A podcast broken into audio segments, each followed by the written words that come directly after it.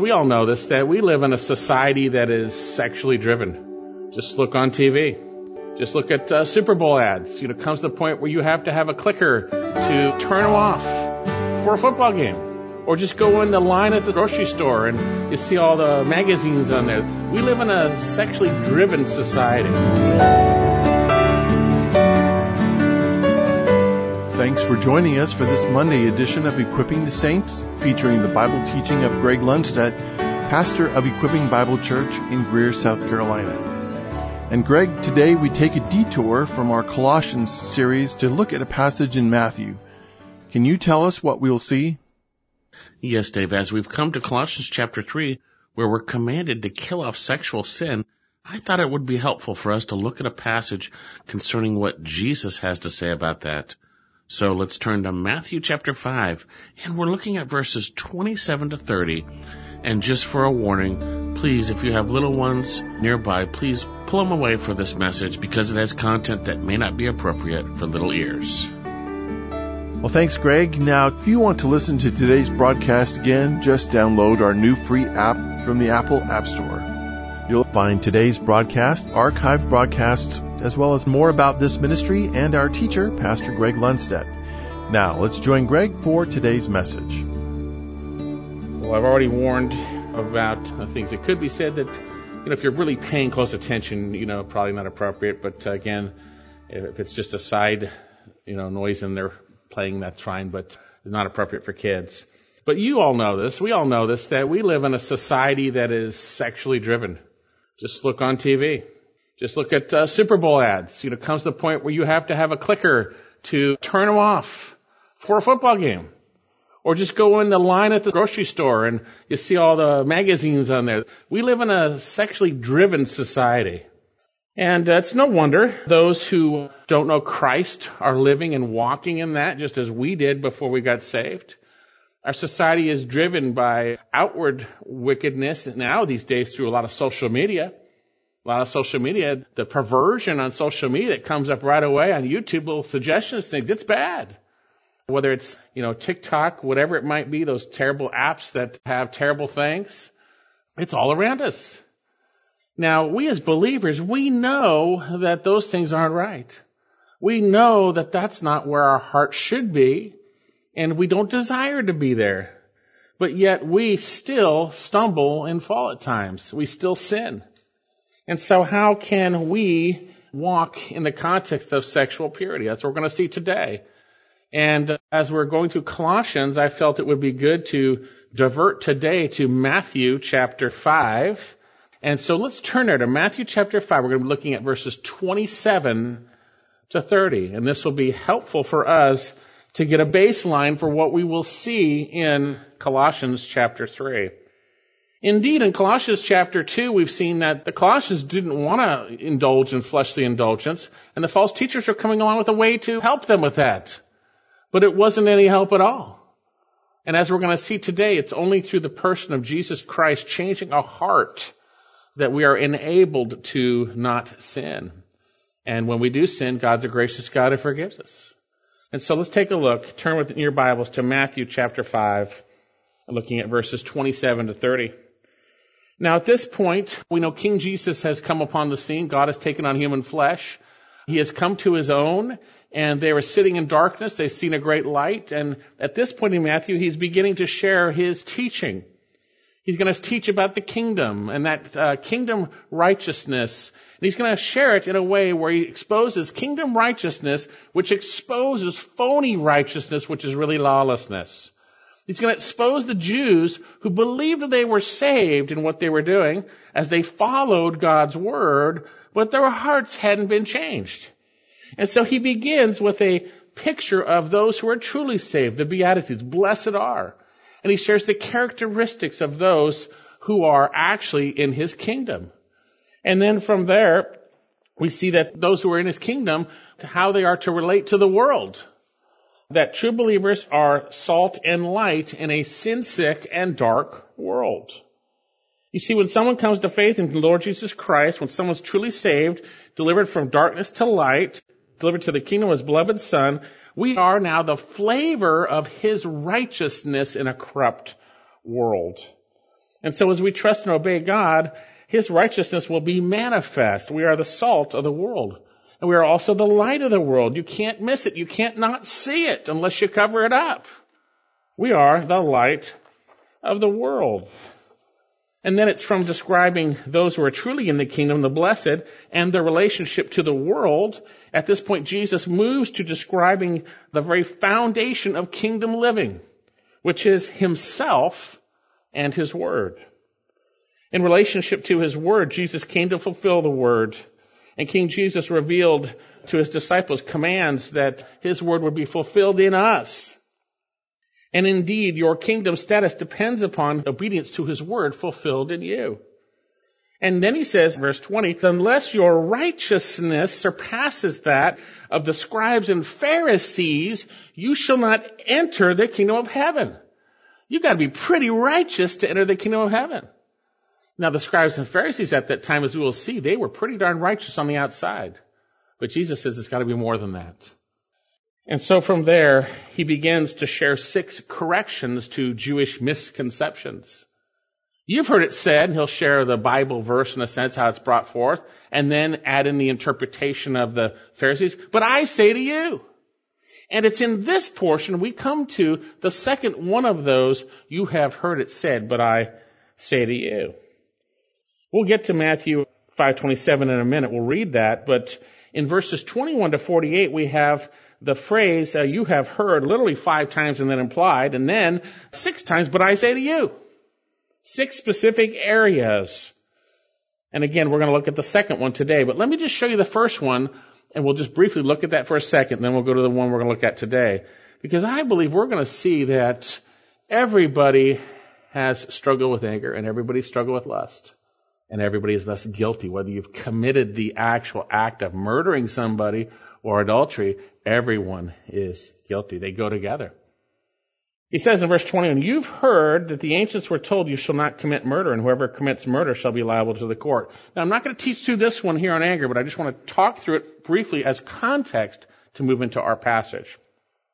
And again, he says here, basically, and I'm going to summarize what he's saying. He's saying, You've heard through your teachers, basically, based on the ancient teachers, that you should not murder, and if you do, you're guilty before the court basically what he's saying. But Jesus is saying that's not the complete story. That's what you've been taught. That's what you have heard. Now, we might remember from Colossians, the bad guys were using the Old Testament. They were saying you should do this and this and this. They maybe use verses from the Old Testament, right? To help you with your battle in the flesh.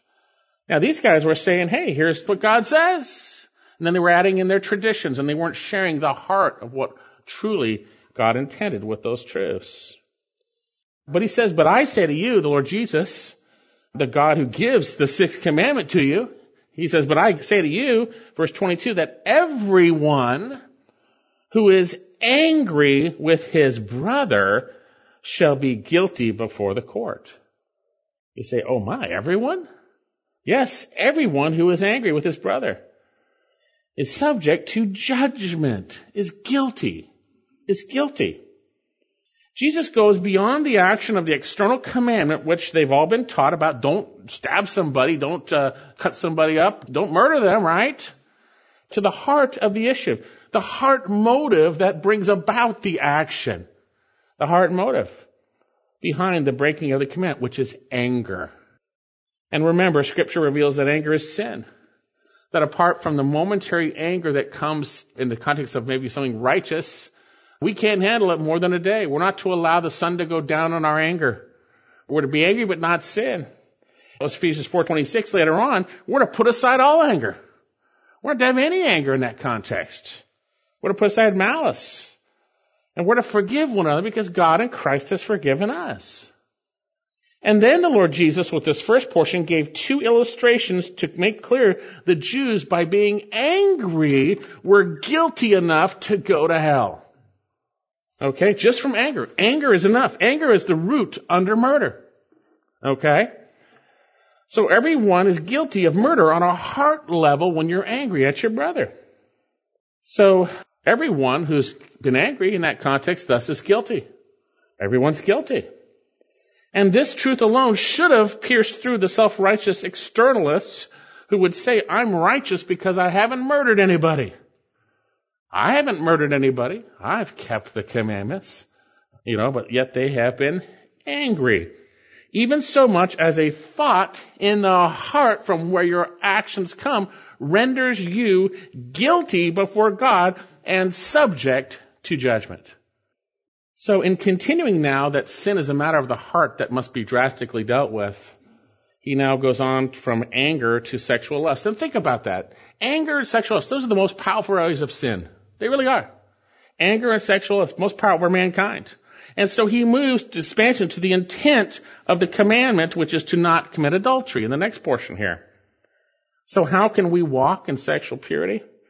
First of all, we need to realize that adultery, and we'll talk about sexual impurity in a minute, is a matter first and foremost of the heart. Let's look at our passage, verse 27. You have heard it said, you should not commit adultery. But I say to you that everyone looks on a woman to lust for her has committed adultery with her already in his heart. And if your right eye makes you stumble, tear it out and throw it from you, for it is better for you to have one of the parts of your body perish than for the whole body to be thrown into hell. And if your right hand makes you stumble, cut it off and throw it from you, for it's better for you that one of the parts of your body perish than for your whole body to go into hell. Now, for some reason, you have to leave this message at this point Make sure you come back to it before you pull your eye out and cut off your hand. All right? Because we're going to see in the context of God's word what is intended by this passage. Okay? We're going to see that. So don't run out and do anything crazy. Okay? So notice what they had heard. This is what the Jews had heard. You have heard it said you should not commit adultery. But then he says, but I say to you. That's the formula of the six areas that he's talking about in there. This is what you've been taught. You've been taught the seventh commandment, right? Pretty clear statement on adultery here. Now, the term adultery, what this means is sexual contact between a man and a woman, one who is married or both are married, but obviously not to each other.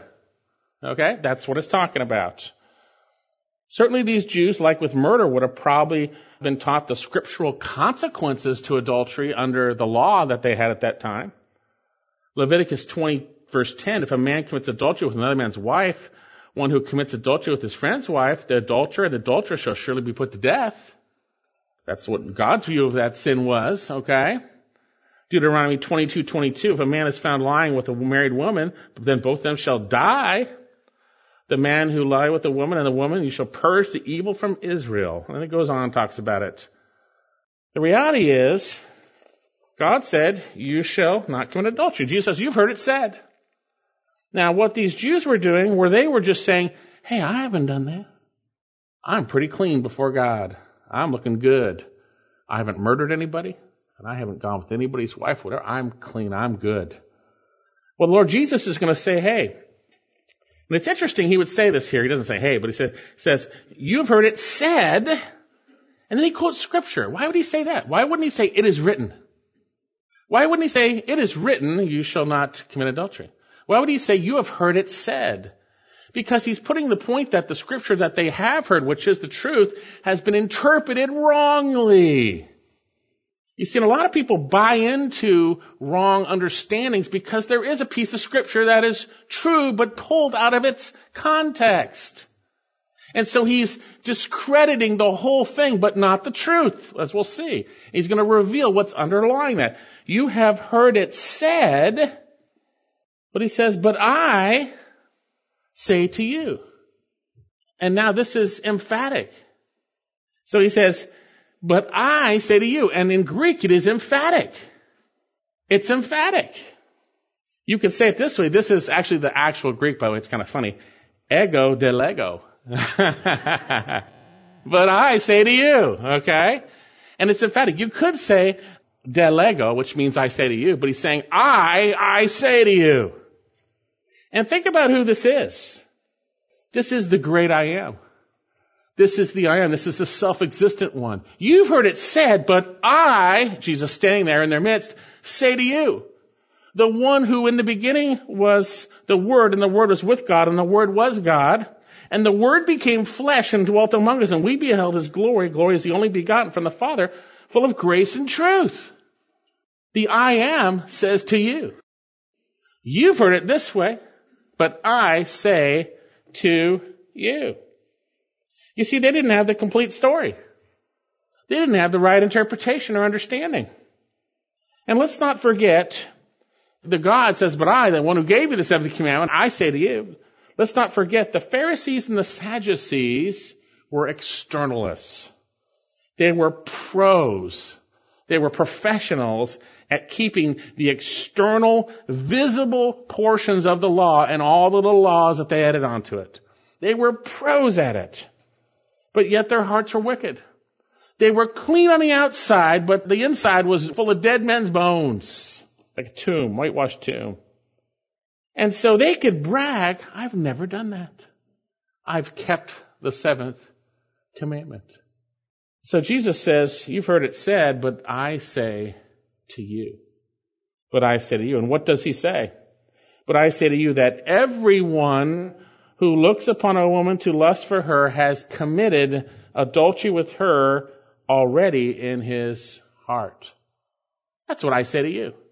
You've heard the commandment, you shall not commit adultery, but I say to you, everyone who has looked upon a woman to lust for her has committed adultery with her in his heart. Now the term looks here, translated look upon, speaks of beholding, and it's in a tense that speaks of a continual habitual action. It's not a glance, it's not seeing something, it is a continual habitual action. The action of gazing upon something, upon here, upon a woman. And the action here is continually habitually done to lust for her. That's what's being said. Looking upon a woman to lust for her. That's what it's talking about. And that speaks in a context sexually. That's what it speaks about. The term lust, epithumeo, speaks of a strong desire or impulse, a longing towards something. That's what Jesus is talking about. Now, folks, we don't need to be Greek scholars to figure out what Jesus is saying here. We've all desired things. We've all had strong desires. We all know these impulses. And he's saying everyone who looks upon a woman to lust for her has committed adultery with her already in his heart. And again, he's not speaking of glancing or looking at a woman's, her direction, whatever it might be. He's talking about, as we'll see, the heart underneath in that context. Everyone who looks on a woman for the purpose to desire after her has already committed adultery in his heart. That's what he's saying. It's already happened. And thus, as we'll see, you are guilty of adultery, punishable by death under the law. Your sin of your heart has manifest in your gaze, has rendered you guilty. Everyone who looks upon a woman to lust for her has committed adultery with her already in his heart. Just like anger. Who of us can say we've never committed anger?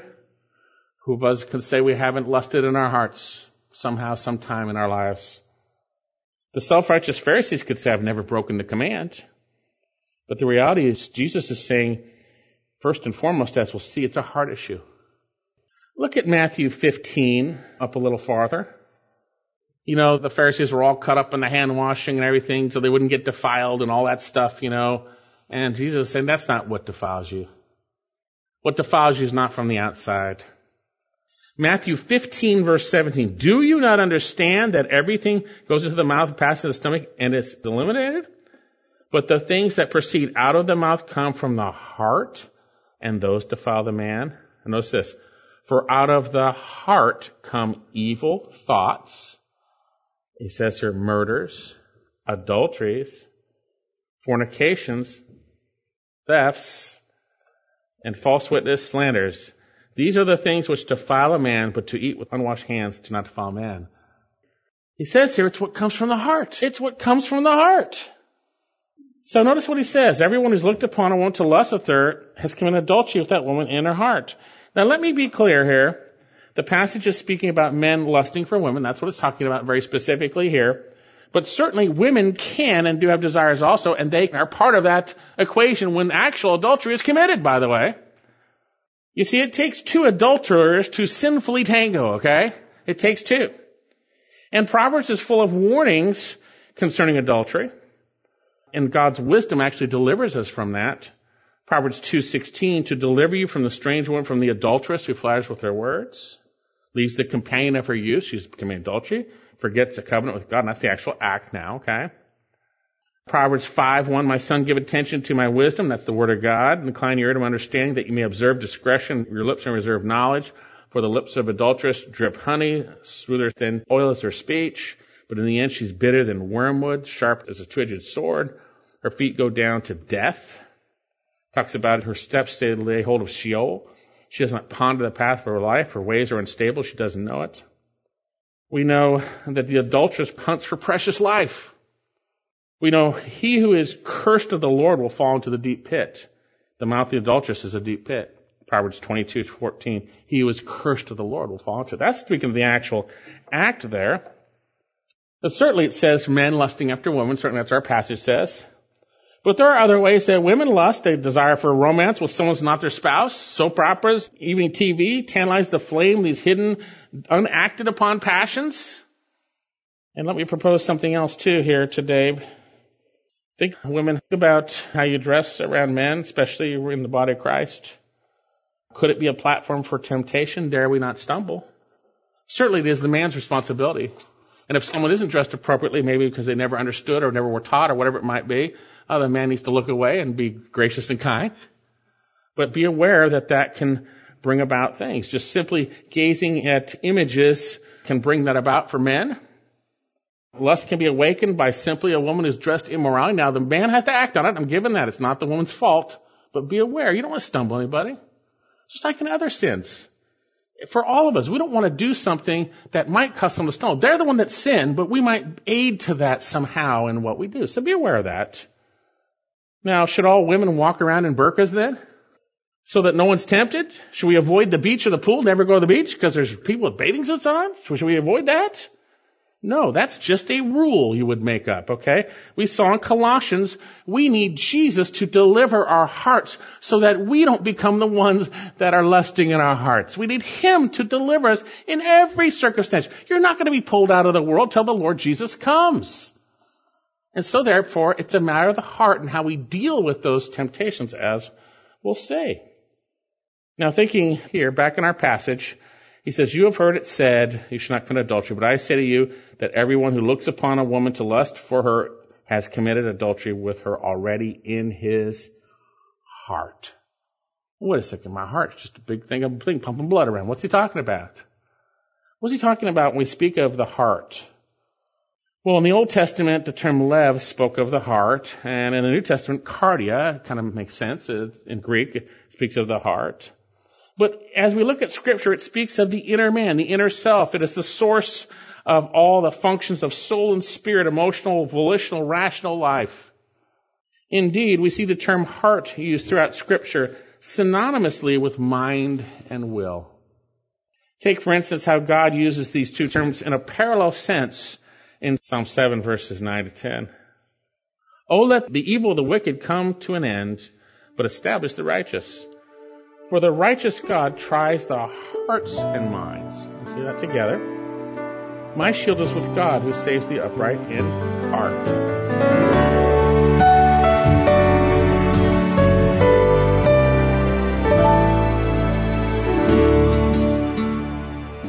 If you've just joined us, you've been listening to Equipping the Saints with Greg Lundstedt. You can hear today's message again by visiting our website, etsradio.org. That's etsradio.org.